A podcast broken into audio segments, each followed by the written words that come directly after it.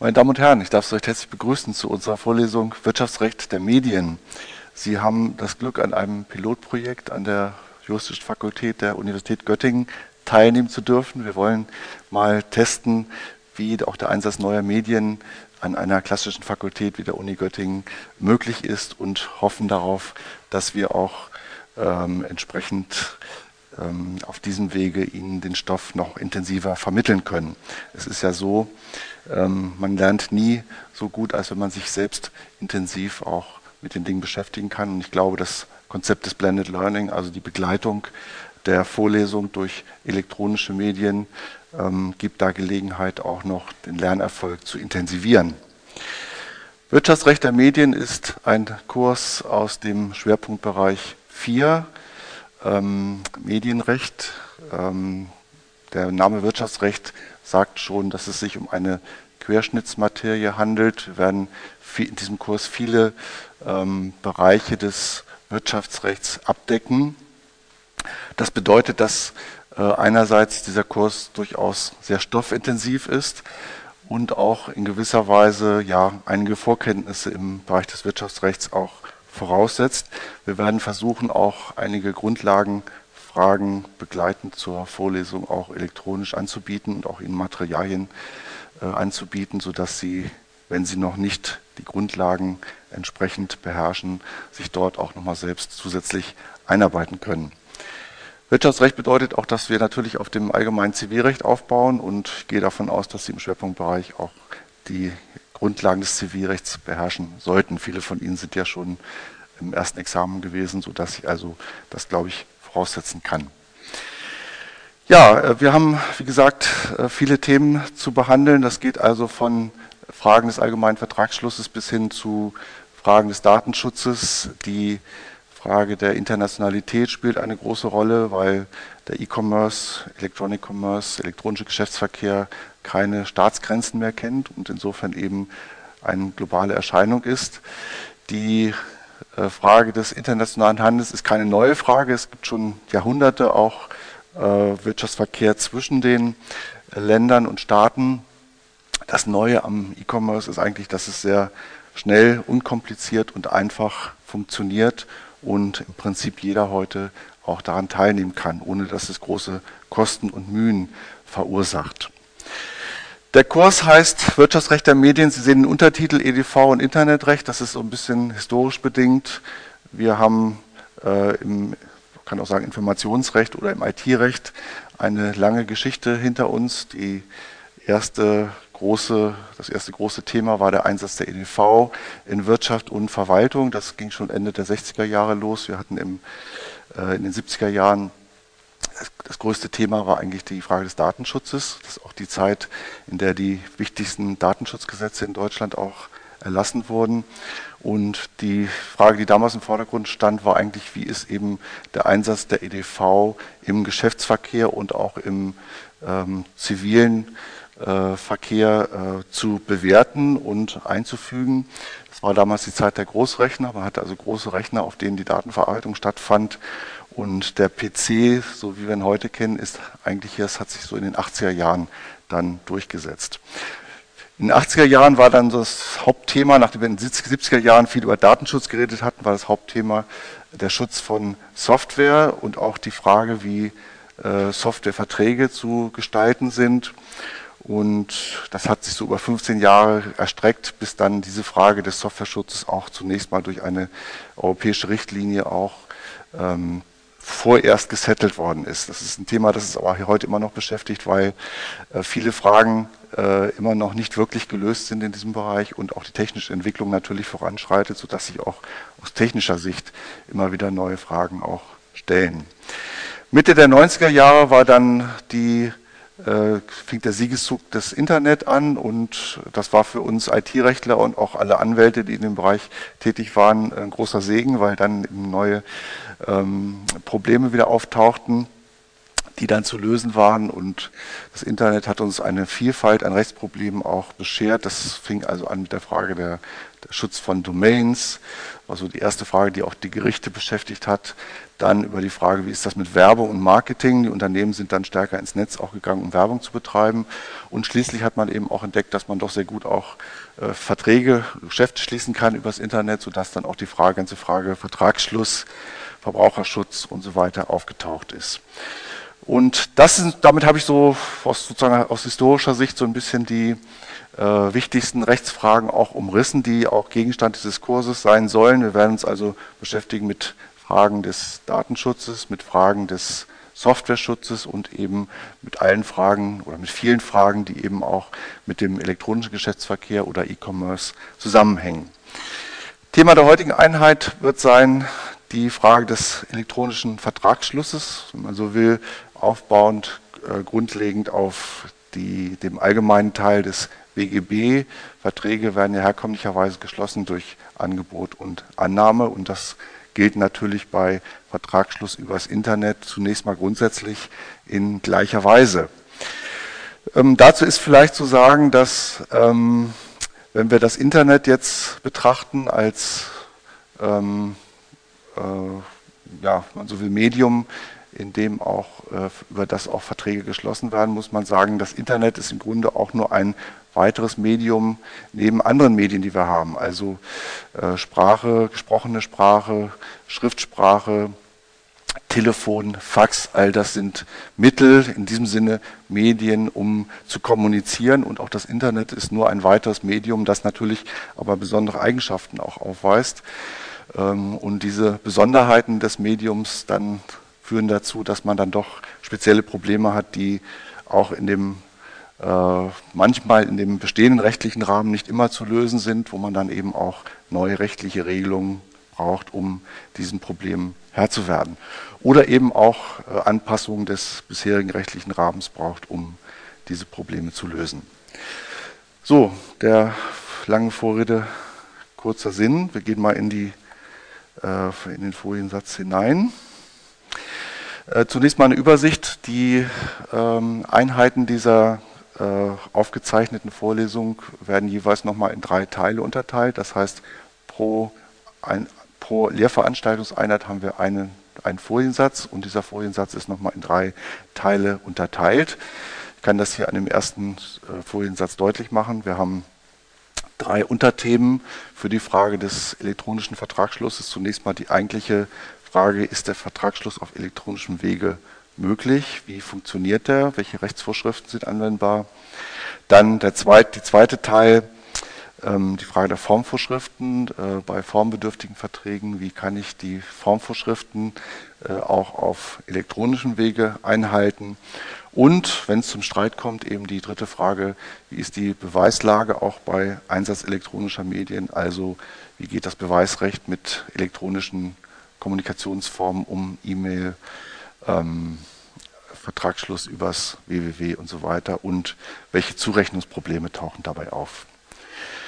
Beginnen wir mal mit dem ersten Thema, Vertragsschluss elektronisch. Zunächst mal äh, das vielleicht ergänzen noch zu meiner Einleitung, die Frage, wie entwickelt sich der E-Commerce im äh, weltweiten Maßstab. Sie sehen hier eine kleine Statistik, äh, ganz aktuelle Zahlen auch aus dem Jahr 2013. Wir haben einen Umsatz von 1,2 Billionen Dollar.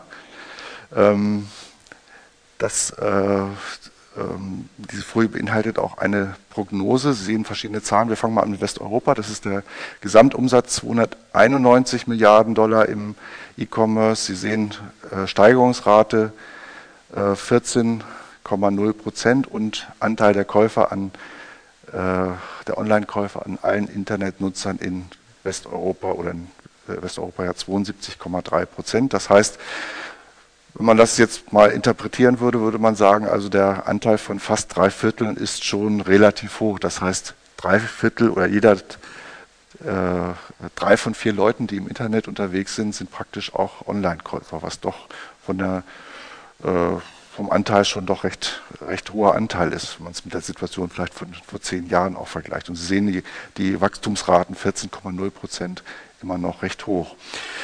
Vergleich dazu der zweite große Markt Nordamerika, die beiden unteren Zahlen fast vergleichbar, also auch der Anteil der Online-Käufer 72 Prozent die Steigungsraten 12, nur das Gesamtvolumen ist größer. Also ähm, äh, Nordamerika, wenn man USA und Kanada zusammennimmt, 419 Milliarden Dollar, ähm, was, äh, glaube ich, pro Kopf noch ein höherer Anteil ist, da die Bevölkerungszahlen in Westeuropa, glaube ich, insgesamt noch größer sind als USA und Kanada zusammen. Der dritte große Raum, Asien-Pazifik, äh, ist ein großer Wachstumsraum, wie man an der Wachstumsrate sieht, nur die Zahl der Käufer ist noch nicht so hoch, da ist also sozusagen im Entwicklungsstadium noch eine Stufe vorher befindlich. China, Indien und so weiter, die weiteren Staaten in diesem Raum. Und wenn wir dann in die anderen Regionen der Welt gucken, sehen Sie, dass die absoluten Volumina dann doch äh, weiter runtergehen wobei eben auch die Wachstumsraten durchaus sehr hoch sind, sowohl in Lateinamerika als auch in Afrika, Nahen Osten.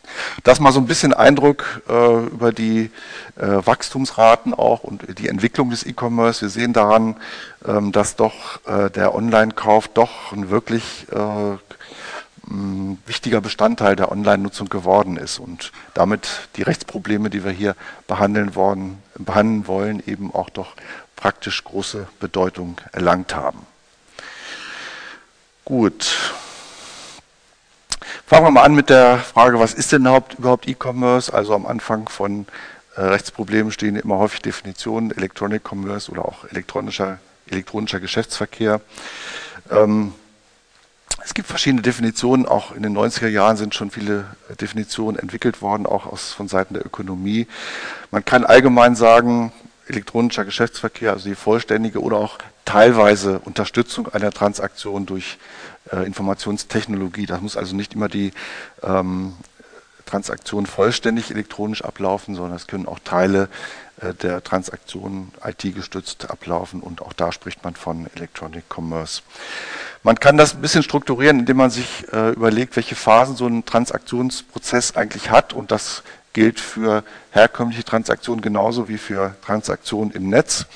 Ähm, ich habe hier mal vier oder drei Phasen äh, unterteilt. Es gibt auch in der Ökonomie unterschiedliche Einteilungen, die zum Teil noch etwas detaillierter sind, aber das sind so die drei wichtigsten Phasen, die auch eine Transaktions äh, Transaktion durchläuft. Das ist zunächst mal die Informations- und Werbephase, also die Phase, wo der Unternehmer seine Waren auch anbietet, sozusagen mit dem versucht mit dem Käufer, mit dem potenziellen Käufer zu kommunizieren und auch über sein Produkt zu kommunizieren. Auf der anderen Seite der Verbraucher ähm, sich informiert über das Angebot, das auf dem Markt vorhanden ist und äh, sich äh, versucht auch eine Meinung zu bilden, welches Produkt denn nun für ihn am besten ist. Dann haben wir die eigentliche Vereinbarungsphase, also die, die Phase, wo der äh, potenzielle Käufer mit dem Verkäufer in Kontakt tritt und wo sie dann verhandeln und dann eben auch ein, zum einem Abschluss kommen. Und dann die Abwicklungsphase sozusagen nach Vertragsabschluss, die Frage, wie wird der Vertrag erfüllt, äh, abgewickelt, welche Probleme treten da auf und dann möglicherweise auch noch nachvertragliche Probleme, die dann auftreten, also äh, auch Ge Gewährleistungsfragen und vielleicht sogar nachvertragliche äh, äh, Treuepflichten, die dort entstehen. Ich habe diesen verschiedenen Phasen dann so versucht, mal so äh, ganz grob einige Rechtsprobleme zuzuweisen. Also, ich hatte es vorhin schon gesagt, Informationsphase, Werbephase, zunächst mal die Frage der Domain Names. Also jeder, der ein Webangebot schaltet, braucht einen, äh, äh eine Website und zur Website gehört eben der Domain Name dazu. Äh, Domain Names werden häufig Firmen und Marken nachgebildet, sodass also da ein Konflikt auch zum Marken- und Kennzeichenrecht auftritt. Und das waren so die ersten Streitigkeiten, die eigentlich im Bereich des Internetrechts auch aufgetreten sind. Wettbewerbsrecht im Sinne von äh, Recht des unlauteren Wettbewerbs, die, das Rechtsgebiet, das sich beschäftigt mit Fragen des Werbung und Marketing, welche Regeln sind einzuhalten bei der Werbung, was darf man, was darf man nicht und das gilt mit Besonderheiten auch fürs Internet. Gerade im Internet haben sich vielfältige neue Werbeformen auch herausgebildet. Das hängt so ein bisschen mit der Struktur auch des Internet zusammen. Das Internet ermöglicht Individual- und äh, Massenkommunikation in einem. Sozusagen beide Bereiche, die vorher sehr streng getrennt waren, fließen zusammen. Klassisch kann man sagen, Individualkommunikation, rufe jemand an, spreche mit ihm am Telefon. Massenkommunikation war Zeitung und Fernsehen, wo eben ähm, ja, ein Inhalt an viele Empfänger ausgestrahlt wurde. Und das Internet ermöglicht eben beides zusammen. Ich kann heute irgendwas posten im Internet als Individualmensch sozusagen und 100 äh, Millionen Leute können das lesen gleichzeitig, ne, sodass also diese Dinge zusammenfließen und das wirft natürlich auch oder bietet ganz neue Möglichkeiten auch für Werbung und Marketing, aber wirft eben auch ganz neue Rechtsprobleme auf, weil viele dieser Dinge vorher äh, nicht existiert haben und nicht so richtig in die Schachteln reinpassen, die wir vorher in diesem Bereich auch hatten. Damit zusammenhängt auch die Frage, ja, die ja allgemein auch im äh, bei äh, Angebot von Waren und Dienstleistungen eine Rolle spielt. Welche Informationen muss eigentlich der Verkäufer dem Käufer mitteilen oder übermitteln? Und aufgrund der besonderen Situation im Internet, dass eben man keinen Face-to-Face-Kontakt hat, sondern sich praktisch hinter äh, dem Computer oder hinter den Netzen auch ein bisschen verstecken kann, hat der Gesetzgeber hier besondere Informationspflichten auch geschaffen, um mehr Transparenz auch herzustellen. Dann die eigentliche Vereinbarungsphase, also Vertragsschluss, wo sich die Frage stellt, wie ist das mit der herkömmlichen Vertragsmechanik? Äh, Gibt es besondere Probleme, die äh, von dem Vertragsschluss in herkömmlichen Medien abweichen? Gibt es besondere Bedürfnisse für Verbraucherschutz in diesem Bereich? Und auch hier wieder Informationspflichten, die dann die eigentliche Vertragsabschlussphase auch betreffen können. Und schließlich die Abwicklungsphase, also Erfüllung, Zahlung, ähm, ähm, Übermittlung der, des gekauften Produkts, äh, Erfüllung der Dienstleistung und auch danach eben die Frage Gewährleistung, inwieweit gibt es da auch Besonderheiten bei Verträgen, die über Internet geschlossen und auch möglicherweise abgewickelt werden. Es gibt dann auch einige Querschnittsthemen, die so alle Phasen auch betreffen. Ich hatte den Datenschutz schon angesprochen. Der Datenschutz ist ähm, für äh, Internetkommunikation generell relevant, weil ähm, ja, die, je, sobald man sich in einer digitalen Umgebung bewegt, wird praktisch alles, was man tut und kommuniziert, digital abgebildet. Und damit ist man aufgrund des Konzepts unseres Datenschutzrechts heute automatisch im Datenschutzrecht drin, sodass also praktisch jede digitale Kommunikation in irgendeiner Form auch datenschutzrelevant ist. Man kann sich vorstellen, dass daraus eine Fülle auch von Problemen für das geltende Datenschutzrecht entstehen.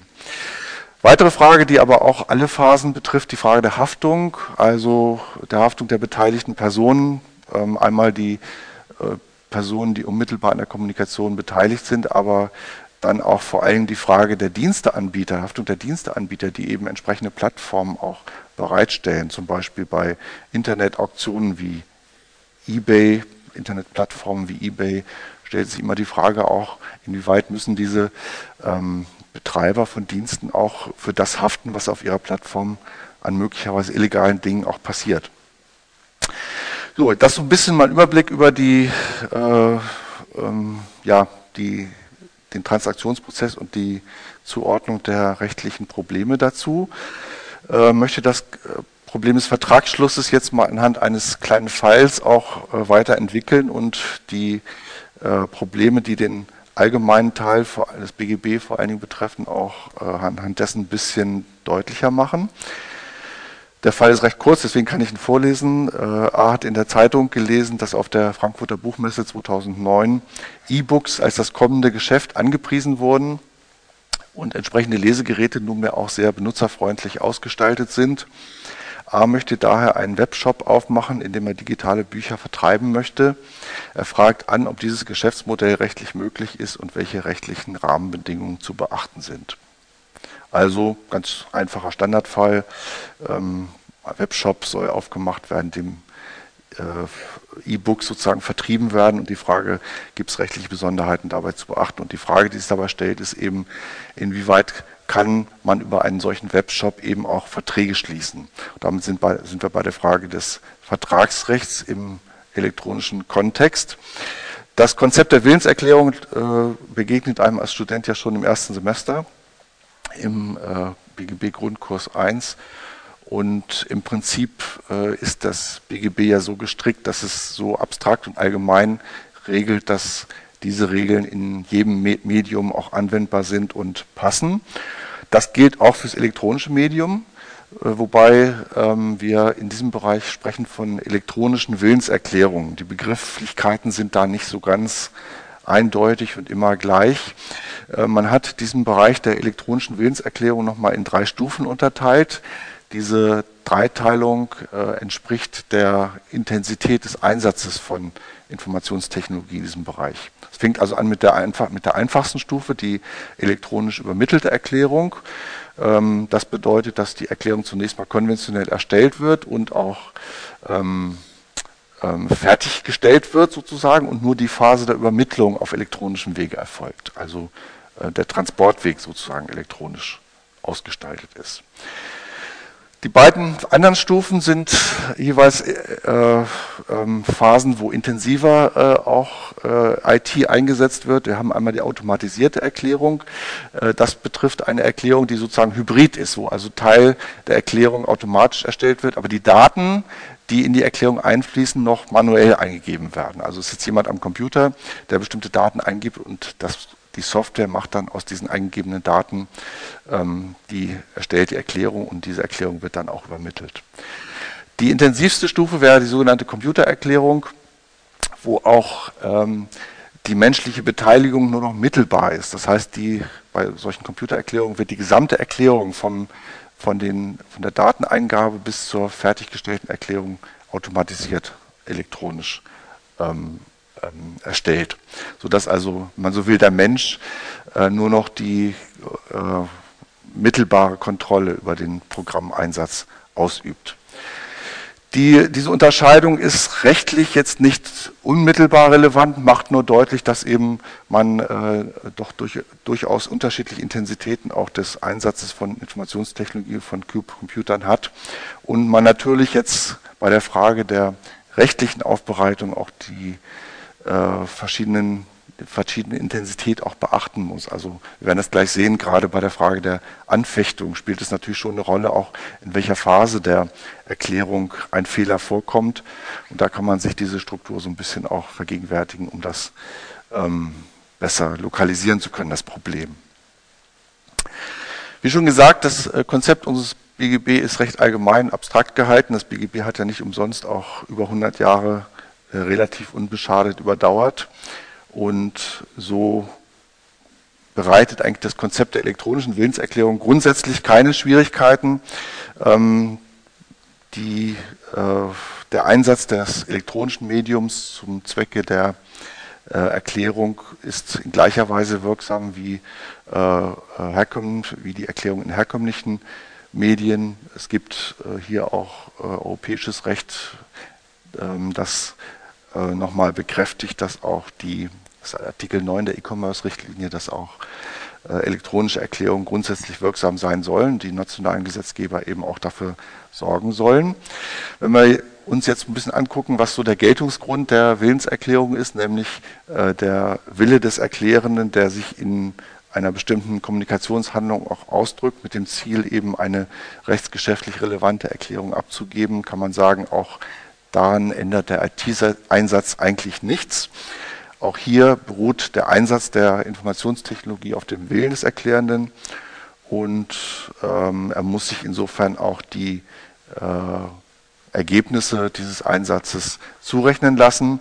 Wenn wir jetzt so ein bisschen auf den Tatbestand der Willenserklärung gucken, der ja auch herkömmlicherweise unterteilt wird in Handlungs-, Erklärungs- und Geschäftswille, würde man sagen, also Handlungswille, die, der Wille überhaupt zu handeln und auch der Wille, eine relevante Erklärung abzugeben, sind ähm, teilweise nur noch in genereller Form vorhanden. Und damit komme ich nochmal auf, äh, auf die erste Einteilung zurück. Also gerade bei der Computererklärung, wo doch äh, Großteil der ähm, Willenserklärung eben in automatisierter Form äh, sich abspielt und abläuft, ähm, muss man auf einen generellen Handlungs- oder Erklärungswillen abstellen, weil eben der Mensch nicht mehr unmittelbar alle Vorgänge direkt steuert, sondern der Einsatz der Software eben ähm, nur mittelbar kontrolliert wird vom, äh, von der einsetzenden Person, aber auch ein solcher genereller Handlungs- Erklärungswille reicht aus, um von einer wirksamen Willenserklärung auszugehen.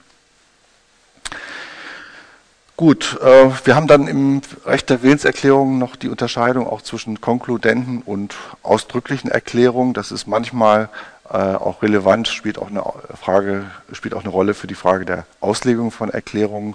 Und da hat man auch so zu Anfang des Einsatzes der IT ein ähm, bisschen diskutiert, wie ist das mit dem Mausklick eigentlich? Ist das nun eine ausdrückliche oder eine konkludente Erklärung?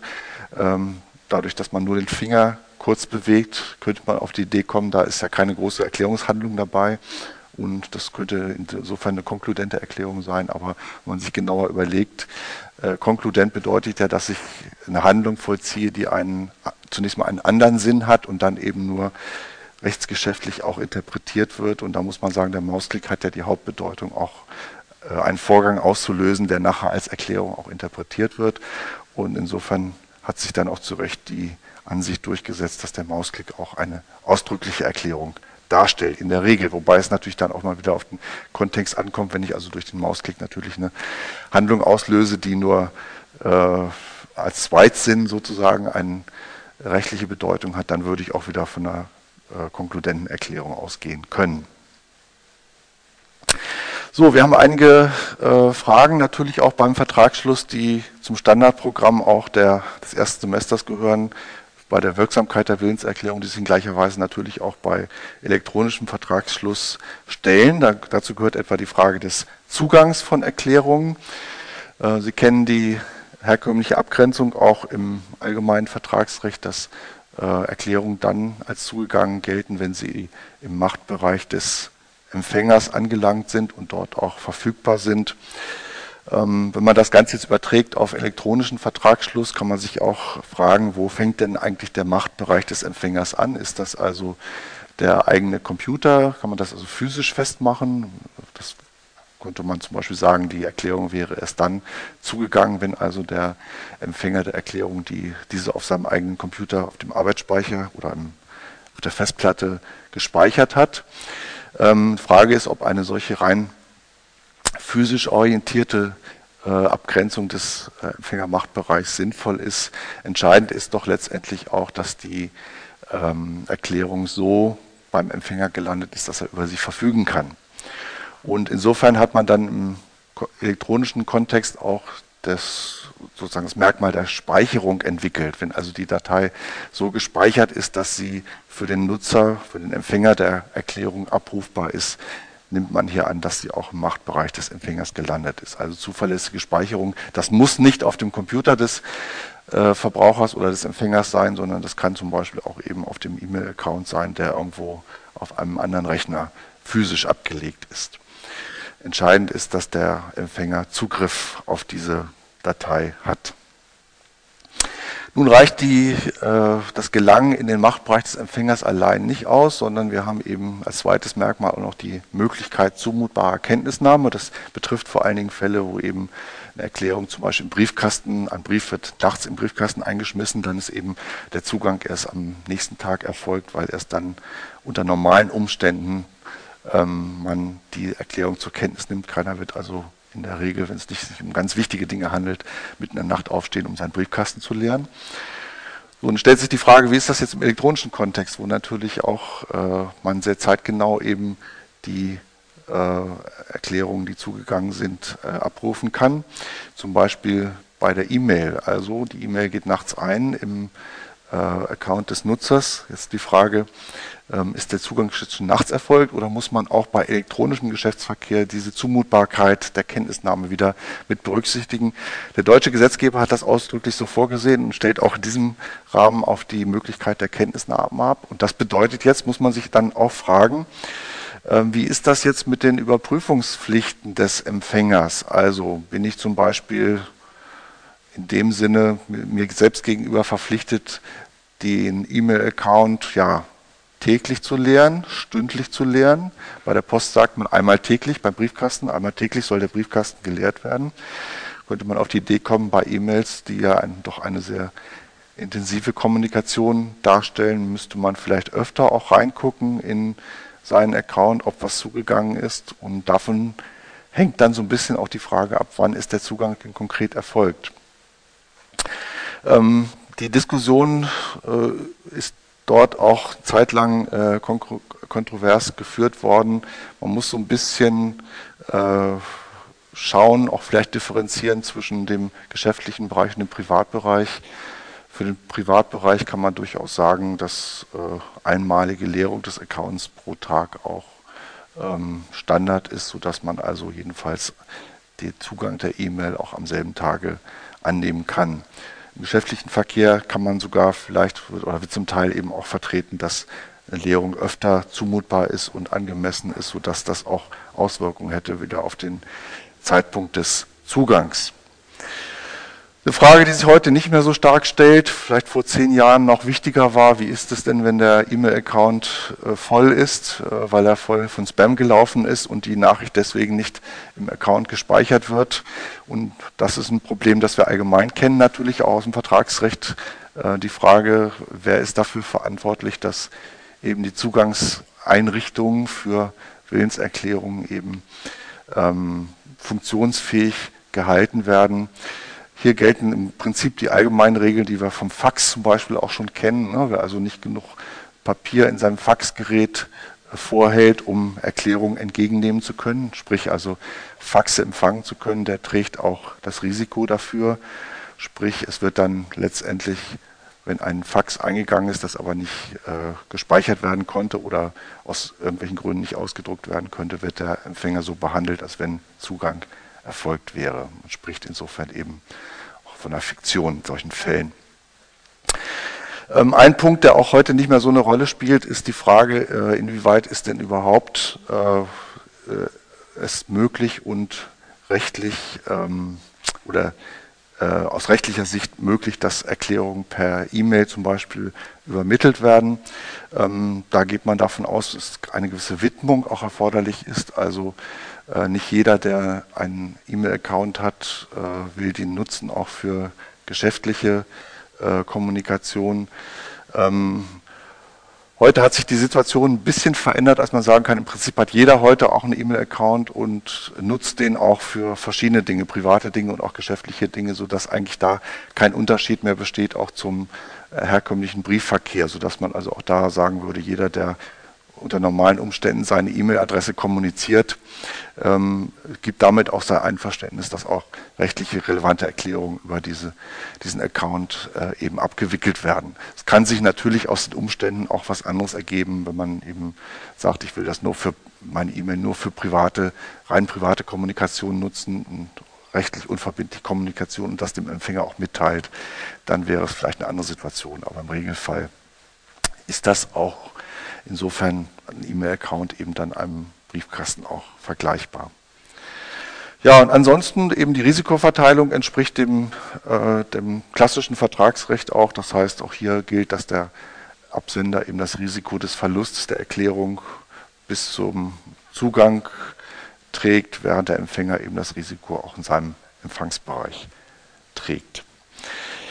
Nächste Frage, also Abgabe und Zugang der Willenserklärung ist eine Sache. Wenn wir dann zum Vertragsschluss kommen, Angebot und Annahme, stellt sich die Frage auch, äh, wann haben wir ein wirksames Angebot vorliegen.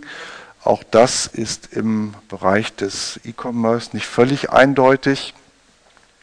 Ähm, aber auch da unterscheidet sich der E-Commerce nicht so äh, wahnsinnig vom herkömmlichen Geschäftsverkehr. Wir haben ja auch äh, lange die Diskussion gehabt, wie ist denn das eigentlich im Supermarkt? Also wenn ich in den Supermarkt gehe und dort eben äh, Waren angeboten werden, ist das schon ein verbindliches Angebot mit der Folge, dass eben der Vertrag mit dem ähm, ja, Gehen zur Kasse und Bereitlegen des Geldes sozusagen angenommen wird oder wird äh, das Angebot erst verbindlich, wenn also die äh, Frau oder der Mann, der an der Kasse kassiert, eben den Preis eingibt und entsprechend den Willen zum Vertragsschluss auch kommuniziert, der dann vom Käufer durch Bezahlung angenommen wird. Ähm, ähnliche Problematik haben wir auch beim Webangebot. Also die Frage ist eben das äh, ja, Einstellen von Waren und Anbieten von Waren auf einer Webseite schon als verbindliches Angebot zu werten, zu werten oder nur als bloße Invitatio, also Einladung zur Abgabe eines Angebotes. Wenn man sich so ein bisschen die äh, Gründe äh, vergegenwärtigt, die herkömmlicherweise für ein bloße Invitatio ins Feld geführt werden, also äh, vor allen Dingen die Frage, ist die Bonität überprüfbar des Kunden? Ähm, wie ist das mit der Vorratshaltung? Ähm, dann muss man sagen, im Prinzip äh, zunächst mal ähm, die äh, Bonitätsprüfung äh, übers, übers Netz ist äh, insofern zunächst mal anders als im herkömmlichen Geschäftsverkehr, weil ich den Kunden nicht vor mir habe und vielleicht so die persönliche Einschätzung fehlt. Ich weiß nicht genau, wer sich hinter einer E-Mail-Adresse verbirgt, unter denen jemand eine Bestellung abgibt. Auf der anderen Seite habe ich natürlich auch Möglichkeiten im, äh, in, im Internet eben Bonitätsprüfung durchzuführen. Ich kann zum Beispiel eine Registrierungspflicht einführen, dass also nur Kunden ähm, ähm, Transaktionen machen dürfen, die eben sich vorher registriert haben. Und aufgrund der Registrierung hätte ich dann eine Möglichkeit, eben auch eine Bonitätsprüfung durchzuführen. Was den Vorrat angeht, und da ist ja immer das Argument, ähm, also äh, für eine Invitatio zu sagen, also das Angebot von Waren ist insofern noch unverbindlich, weil ich nicht genau weiß, kann ich jetzt die Nachfrage erfüllen und wenn ich also verbindliches Angebot machen würde, käme ich möglicherweise in Lieferschwierigkeiten. Dieses Argument ist für äh, E-Commerce sehr relevant, weil natürlich gerade aufgrund der Vielzahl möglicher Käufer ähm, es sehr schnell passieren kann, dass ich mehr Bestellungen bekomme, als ich tatsächlich auch äh, einhalten kann und erfüllen kann.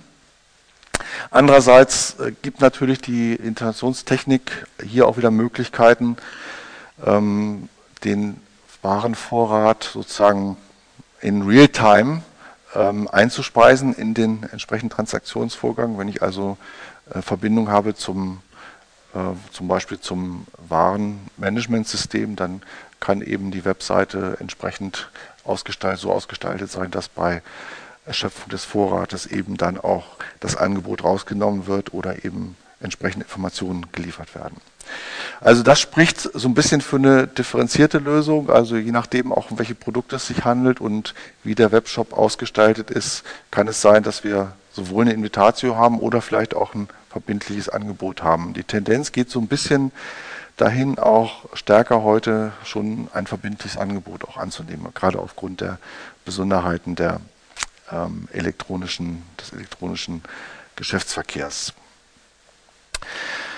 Ja, wir haben dann noch das Problem des, der Annahmefrist 147 BGB und da spricht man ja auch von der Korrespondenz der Beförderungsmittel. Das heißt, wir nehmen bei der Frage, wie lang ist die Annahmefrist immer, legen wir zugrunde auch eine gewisse Überlegungszeit für den Adressaten des Angebotes sowie auch gewisse Zeit der die die Kommunikation der beiden Erklärungen, Angebot und Annahme braucht.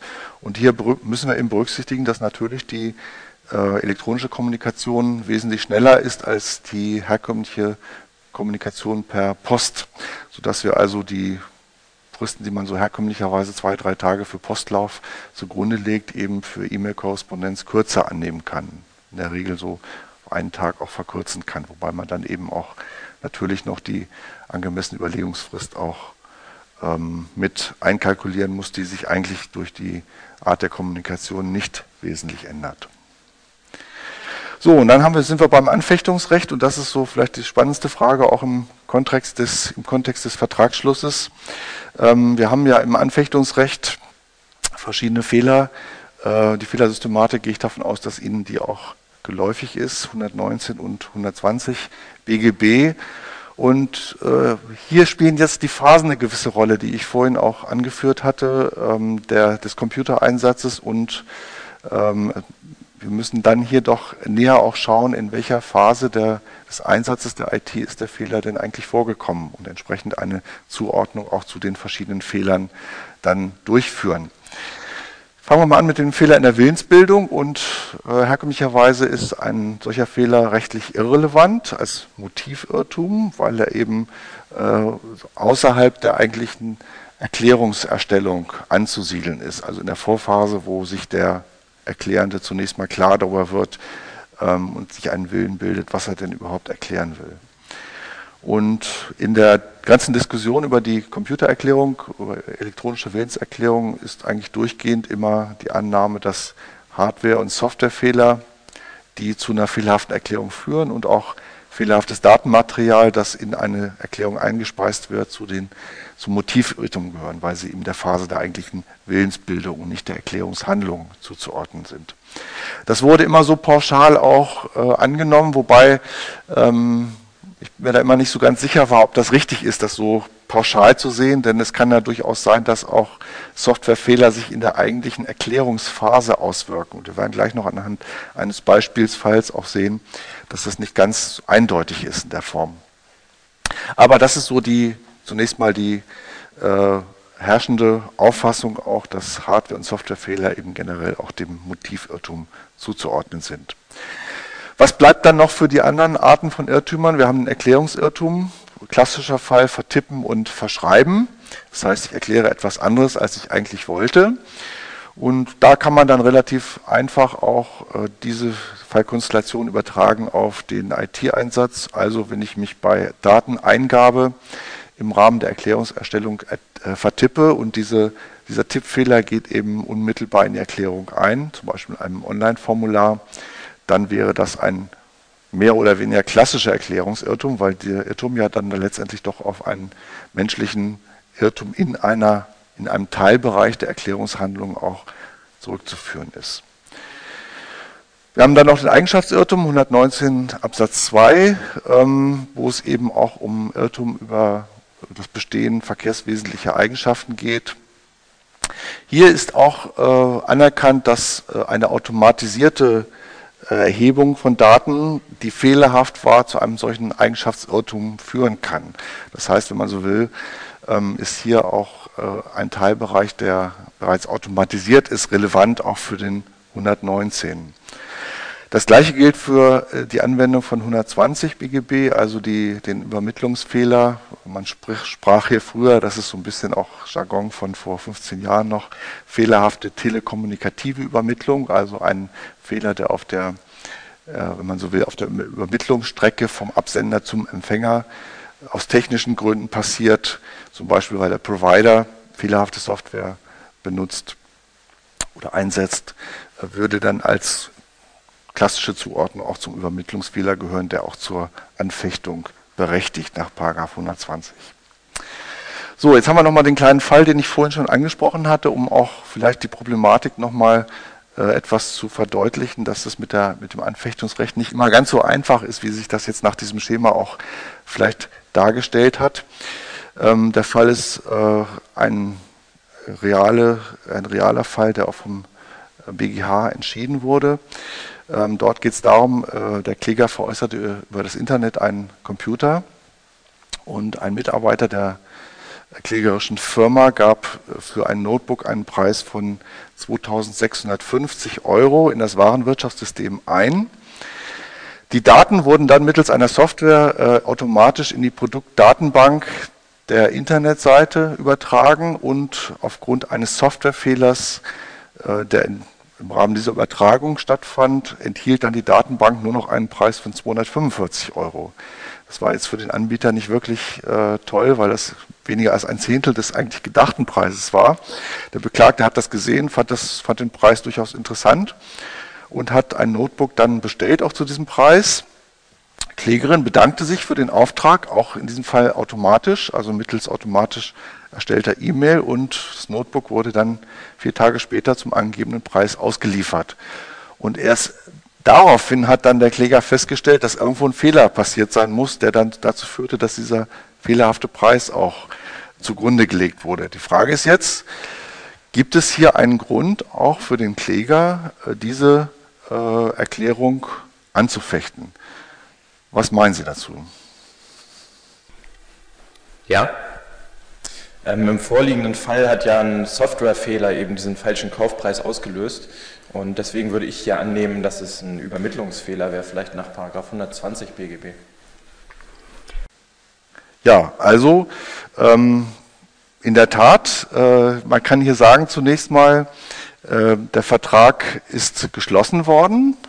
Die, das Angebot liegt vor äh, in Form ja, wäre die Frage, was ist hier Invitatio, was ist verbindliches Angebot? Hier würde man eben auch sagen, ähm, das äh, Einstellen dieses Produktes mit dem Preis auf der Webseite war zunächst mal ein Invitatio. Das Angebot liegt in der Bestellung durch den Kunden und mit der E-Mail-Bestätigung durch das Unternehmen ist der Vertrag zustande gekommen. Problem ist jetzt hier, der Vertrag ist zustande gekommen zum Preis von 245 Euro, aber der Beklagte wollte eigentlich 2650 als Preis angeben. Frage ist jetzt äh, eben gewesen, liegt hier ein relevanter Irrtum vor. Es ist kein eigener Irrtum in der eigentlichen Erklärungshandlung des Mitarbeiters, sondern die Verfälschung dieses Preises als wesentlicher Bestandteil auch des Angebotes ähm, ist erst auf dem Weg zum Empfänger passiert, nämlich bei der Übertragung der, der Daten in die Datenbank des, der Website, die der, dem Web, Webangebot auch zugrunde legt.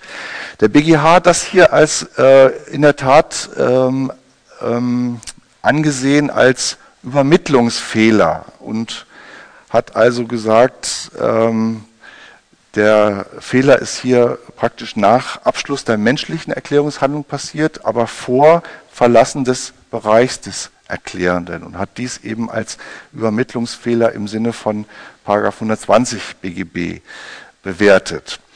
Ähm, das kann man jetzt doch mal kritisch hinterfragen, auch inwieweit eben, ähm, wenn man jetzt diese verschiedenen Phasen des Transaktionsprozesses auch betrachtet, ob nicht die, äh, das Verlassen äh, der unrichtigen Erklärung des Machtbereichs des Absenders ähm, wirklich zu dem 120 zuordnen ist oder ob das nicht doch ein Fall von 119 ist, nämlich des Erklärungsirrtums.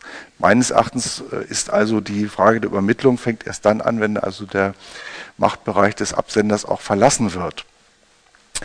Ähm, sodass also ähm, man über die Frage, ob hier also ein 120er oder auch ein 119er vorliegt, äh, durchaus streiten kann. Ich würde es eher dem Bereich 119 zuordnen. Dann hätte man allerdings das Problem, dass wir ein bisschen in Konflikt kommen mit diesem Grundsatz, den ich vorhin angesprochen hatte, nämlich dass alle Softwarefehler und auch Datenfehler eben als Motivirrtum anzusehen sind. Daran sieht man schon, dass dieser Satz eben in, der, in dieser Allgemeinheit auch nicht haltbar ist. Wir haben hier praktisch, wenn man so will, die, oder wenn man es genau betrachtet, die äh, Phase der Übertragung von der Dateneingabe durch den Mitarbeiter in die Datenbank, die der Website zugrunde liegt, ist Teil der eigentlichen Erklärungshandlung. Die muss man sich gestreckt vorstellen. Es fängt also an mit der Dateneingabe und endet mit dem Freischalten der Webseite. Und in diesem Sinne würde ich sagen, ist es eher ein Fall von 119, also äh, Irrtum in der eigentlichen Erklärungshandlung von der Konsequenz her, der 120 wird ja eh nicht behandelt, auch wieder 119, also im Ergebnis hätte das keine Auswirkungen.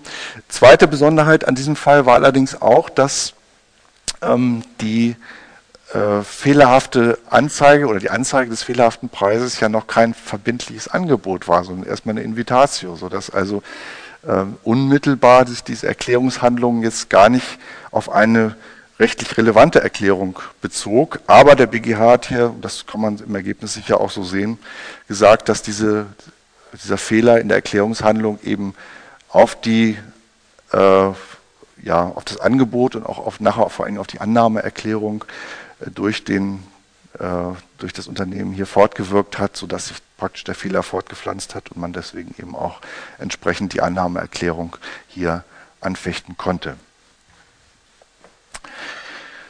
Ja, ergänzend noch zur Frage des Vertragsschlusses auch äh, einige Regeln, die durch die E-Commerce-Richtlinie in das deutsche Recht auch hineingekommen sind. Der europäische Gesetzgeber hat sich an einem bestimmten Punkt entschlossen, auch die rechtlichen Rahmenbedingungen für den elektronischen Geschäftsverkehr zu harmonisieren in Europa.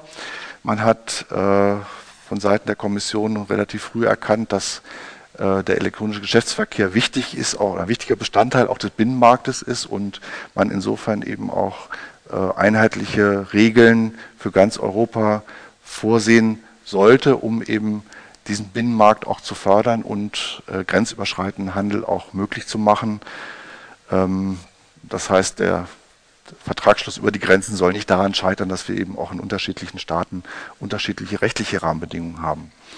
Und die Kommission verfolgt ja allgemein auch den Ansatz, dass Transparenz und Information wichtige Bestandteile auch des Geschäftsverkehrs sind. Und entsprechend hat die E-Commerce-Richtlinie, die schon aus dem Jahr 2000 auch stammt, äh, Rahmenregelungen vorgesehen, auch für Informationspflichten des Anbieters. An dieser Stelle äh, sei, möchte ich einen Teil auch schon dieser Informationspflichten ansprechen. Die haben einen relativ großen Umfang, wenn man sie insgesamt betrachtet. Ein Teil davon ist eben in der E-Commerce-Richtlinie geregelt. Das ist jetzt der Paragraph 312g BGB. Und äh, die Einzelheiten sind, das ist ein bisschen kurios, aber das hängt auch ein bisschen mit der historischen Entwicklung zusammen. Die Einzelheiten sind nochmal im EGBGB geregelt. Das ist der Artikel 246, Paragraph 3.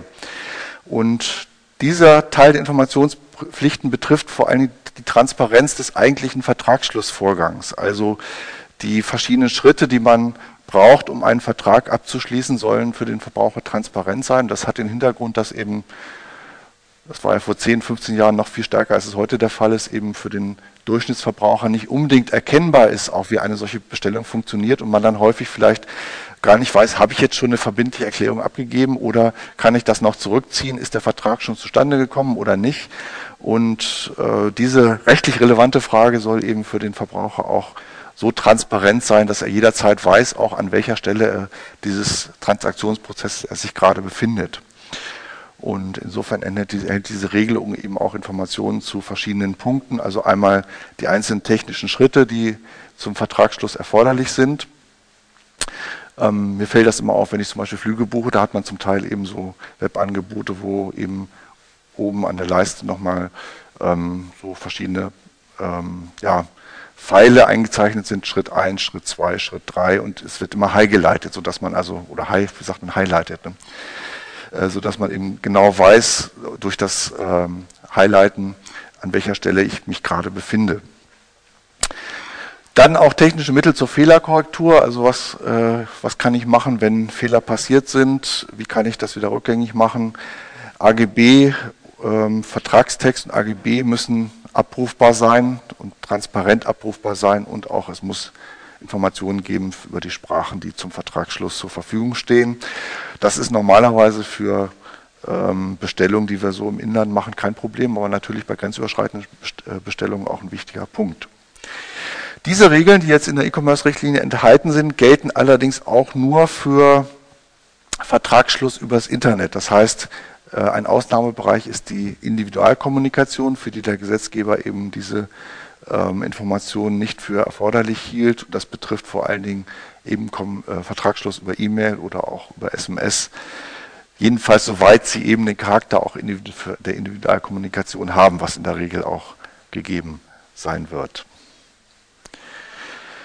So, wir haben noch einen zweiten äh, Punkt, ähm, der auch für die, zum Teil für die Frage des Zugangs noch relevant ist, die ich eben in allgemeiner Form auch angesprochen hatte, dass der 312g Absatz 1 Satz 1, vor allen Dingen Nummer 3 BGB, der Diensteanbieter muss nämlich dem Nutzer bei einer elektronischen Bestellung auch noch eine Empfangsbestätigung auf elektronischem Wege schicken.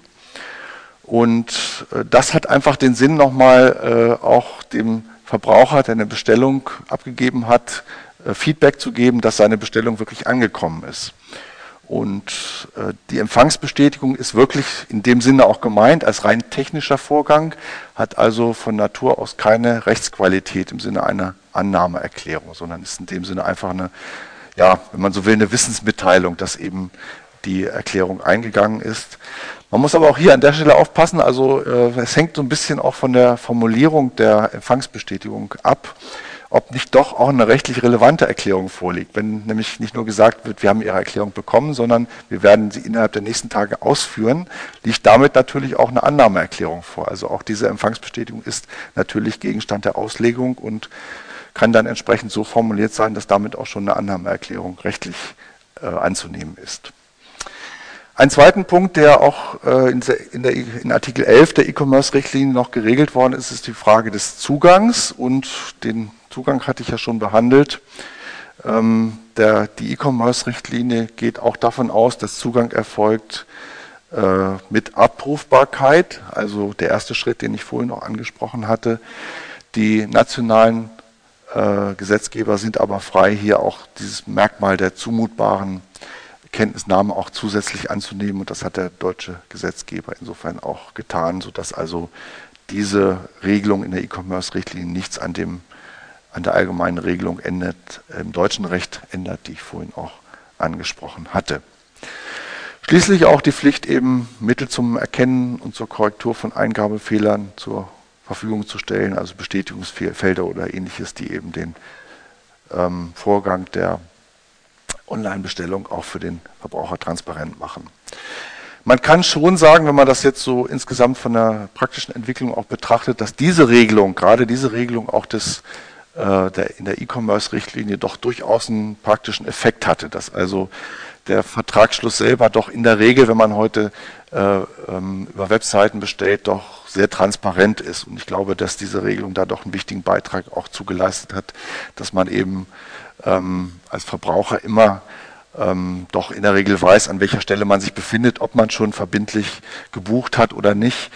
Wenn es diese Regelung nicht gegeben hätte, glaube ich, wäre, wären doch viele Webseiten so ausgestaltet, dass das nicht immer klar wäre für den Verbraucher und man dann doch vielleicht auch Gefahr liefe, ähm, ein bisschen vom Verkauf, Verkäufer übers Ohr gehauen zu werden, nach dem Motto, du hast ja schon ähm, verbindlich bestellt, obwohl eigentlich aus juristischer Sicht vielleicht eine verbindliche Bestellung noch nicht vorlag. Also insofern hat diese Regelung, wenn man so will, diese Informationspflicht, die der europäische Gesetzgeber hier eingeführt hat, doch durchaus auch Segen gebracht.